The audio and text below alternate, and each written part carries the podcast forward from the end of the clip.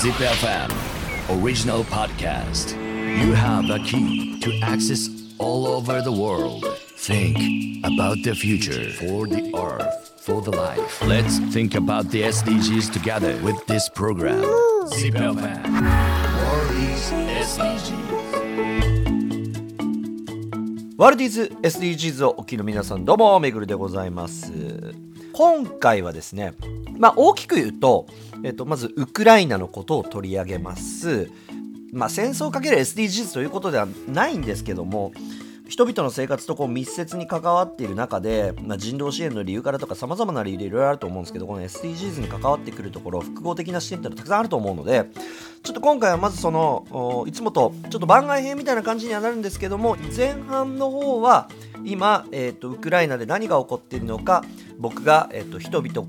のインタビューですね。いろいろとお話を聞いてきたのでどういう状況に置かれているのかということをまず対局でシェアをした上で後半はその中で、えー、とある日本人の人道支援家の方が活動しているのでそこはまあいつも通りインタビューを通して、えー、お届けをしていくという大きな2部構成になりますのでぜひとも、えー、両方聞いていただいてそして一緒に考えていただけたら嬉しいなと思います。ZIPFM Worldies SDGs でね、あのウクライナとてやっぱりこう一枚岩でないっていうところとあの問題の複雑性というのはいろんなところにこうあるんですけどちょっと最後ですねあのウクライナの学生たちと実は友達になってでその子たちとねなんか一緒にピクニック行ったりとかしたんだけど お前何しとんねんって話かもしれないですけどピクニック行ったりとかして仲良くなって要はそうした方がさ本音聞けるじゃん。いきなりカメラ向けてさ「すいません日本人なんですけど」っつったってさ話してくれないですよそりゃだからあの何回か遊んで誘ってピクニックとかも行ってでこの子たちと3回ぐらい遊んだんだけどそれでやっと取材したんだよねであの聞けた彼らの本音の部分の話がちょっとあったんであじゃあ最後ちょっとそのチャプターも聞いてもらいたいと思いますどうぞ Ну да, офлайн пары единственное, что 大学生活は思っていたよりも充実していません。1ヶ月前からオフライン授業に切り替わりました。大学の授業を受ける場合にはもし大学が攻撃を受けるなどして命が奪われても自分の責任で大学に通っている旨の書類にサインをしなければならなくなりました。ただキエフの大学生活はそこまで変わっていなくて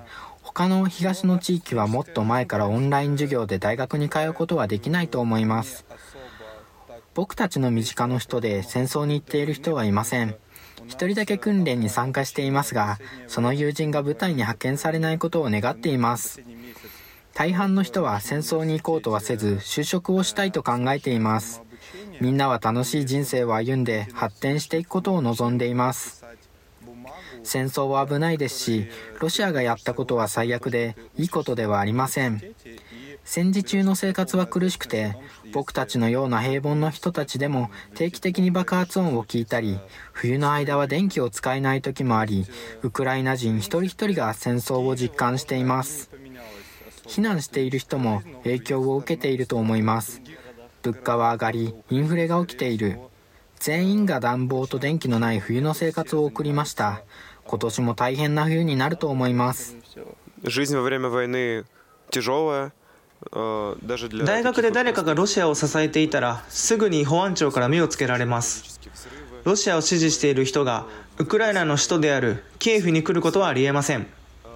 キエフに来てロシアの立場を理解する発言をしたりロシア人が好きだとかロシア人全員が悪いわけではないと言ってしまえば悪くないとしても愛国心が強いウクライナ人は黙っていないでしょう。なのでロシアを支持する人でもそれを言うことはできません。そのような発言をしたら捕まるか殺されるか殴られるか。許されないことは被害を浴びます。冷静に状況を判断できる人でロシアを支持している人はいないでしょう。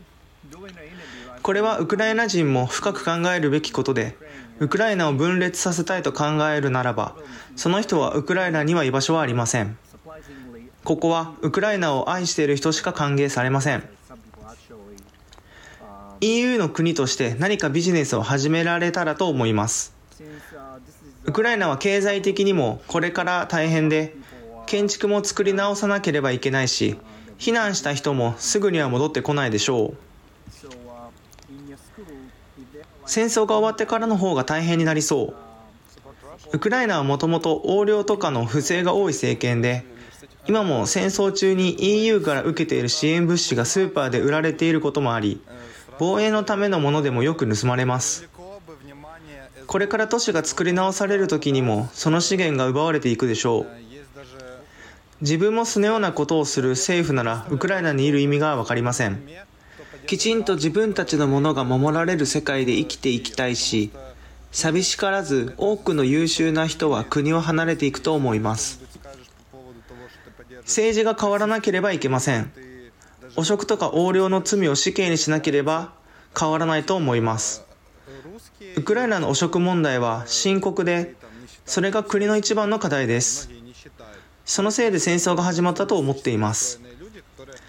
ウクライナの前の大統領だったヤヌコビッチもプーチンの操り人形で不正が多かった。パラシェンコ氏もそうだし政治にはお金が絡んでいる。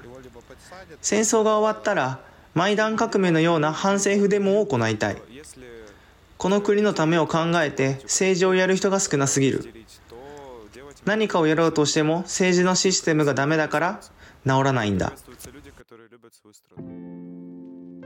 はい。えー、ということでねやっぱりあのウクライナの政権ってもともとかなりこう腐敗が多いというところでその一部の政治家による、まあ、横領だったりと、まあ、これ、どこでもあるけどね、どこの国でも。まあ、だから、あの、ウクライナだけじゃないということは申し上げておきたいですけど、ウクライナもとて同じで、一部の人たちが、こう、やっぱり、あの、何ですか、あの、いわゆるチャリンをしたりとかですね、チャリンっていうのもなんか死語なのかもしれませんけれども、チャリンしたりとかですね、まあ、ロシア側に寄っていってる人がいたりとかっていうのもあるんで、やっぱり今後も非常に暗いと。うん、だからそこの部分をまず自分たちから律していかなければいけないよねっていうところは自国にも非常に問題を抱えているしあと僕が今回結構やっぱ衝撃的だったのはあのこれはあくまでもある方が言っていた一意見だということであってこれがそうだというふうにはあの信じないでください。ただ僕が聞いた話の一つとしてなんですけど結局ウクライナって今あの実は政府公式には戦争してるって言ってないって知ってた。おこれ結構びっくりだったんだけどあのねどこのステートメントを見てもウクライナは戦争とは言ってないんですね。で要は紛争状態にはあるし軍事侵攻されたものに対して取り返したとは言ってるんだけれども戦争をしているとは言っていないわけです。でこれがじゃあなぜ言わないんだということの話を突き詰めようと思った時に例えばそのディテールをいろいろと話そうとかってっていうとあの例えばじゃあそれを言わないとなんかしている陰謀を企んでいる人がいるんじゃないかとか、まあ、いろんなことをこう考えていきますよね。でそうなっていくとちょっと例えばそれがじゃあ今の政権の悪口とかになっていくとねあのいわゆるなんだお前はロシア側の人間なんだとか我々の政権に対して反対のスタンスがあるということなのみたいなのでいわゆる政治犯として捕まっているケースというのが確実にあるそうです。だから今基本的には国内の雰囲気の中でこれも容易に想像できると思うんですけど戦争反対と言ったりとかあとはちょっとその政権うさんくさい部分あるんじゃないのみたいなことを言うとロシア側だというレッテルを全て貼られてしまって捕まってしまうケースみたいなのがあるのであまりそういう深層心理に突っ込んだ部分っていうのが言いにくいような風潮が確かにあるんだというようなことを聞いた。そうするとねこれは果たして民主主義なのかということになりますよね。だってそれって言論弾圧でありそしてそれを利用して自分たちの持っていきたい方向に持っていくということはファシズムなんじゃないかと。ね、でこれをプーチンが言ってるわけ。お前らはネオナチでありファシストなんだと。そういう人たちから守るということが我々の意義なんだということを言ってるわけ。でもしかすると確かにそういう部分もウクライナってあるんじゃないのということが見え隠れしてくるとこの戦争の問題とウクライナが今やってることみたいなことっていうのはあれどっちが正義なんだということを少し考えさせられる部分もあるのかなと思うんですよね。改めて僕はロシアが軍事侵攻をして一般市民殺戮そして、えー一般の市民が住んでいるような建物を攻撃するというのは立派な国際法上の違反であることで、えー違反であるし僕はそれに関しては全て絶対にいいと思いません。これやってることはロシアやってることは最悪だと思います。下道だと思うしありえないことだと思うがみんなが思うようにロシアだけが悪なのかロシアだけが悪いのかプーチンだけが全て悪いのかということだけで見ていくとそれはまたちょっと違う見方がこのウクライナ・ロシア戦争に関して言うと、まあ、軍事侵攻に関して言うといろんな側面があるよなというのもまた事実なんじゃないかなというのがあ今回僕が見て思ったこと。だからことはまあ簡単にそんな簡単じゃないし、まあ、いろんな側面いろんな問題を抱えているよねそれに対して皆さんがどう思いますかということの一つの判断材料として今回の放送が役に立てば、えー僕がまあウクライナに見ていってその取材の模様をちょっとこうシェアしたなんだろうな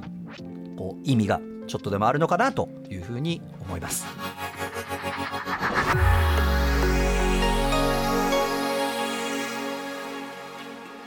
はいということでワールディーズ SDGs 以上、えーウクライナ編取材をしてみてのいろいろとまとめということでございました。ちょっと長かったんですけどねご清聴ありがとうございました、えーそして次回のウクライナ編に関してはピカチュウジョーさんというとある日本人の人道支援家の方がえーウクライナで活躍をしているんですけれども一体どんな取り組みなのかそしてその活動の中には一体どんな問題があるのか背景には一体どんな事象が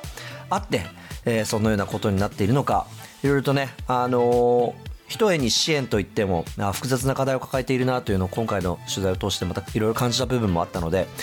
またあのウクライナ人道支援かけるまたそこに存在する問題みたいなところもあったりするのでね。ぜひ、えー聞いていただければと思います。ということでワールディーズ SDGs ナビゲーターのめぐりでした。それでは皆さんまた。ZipFM ワールディーズ。SDGs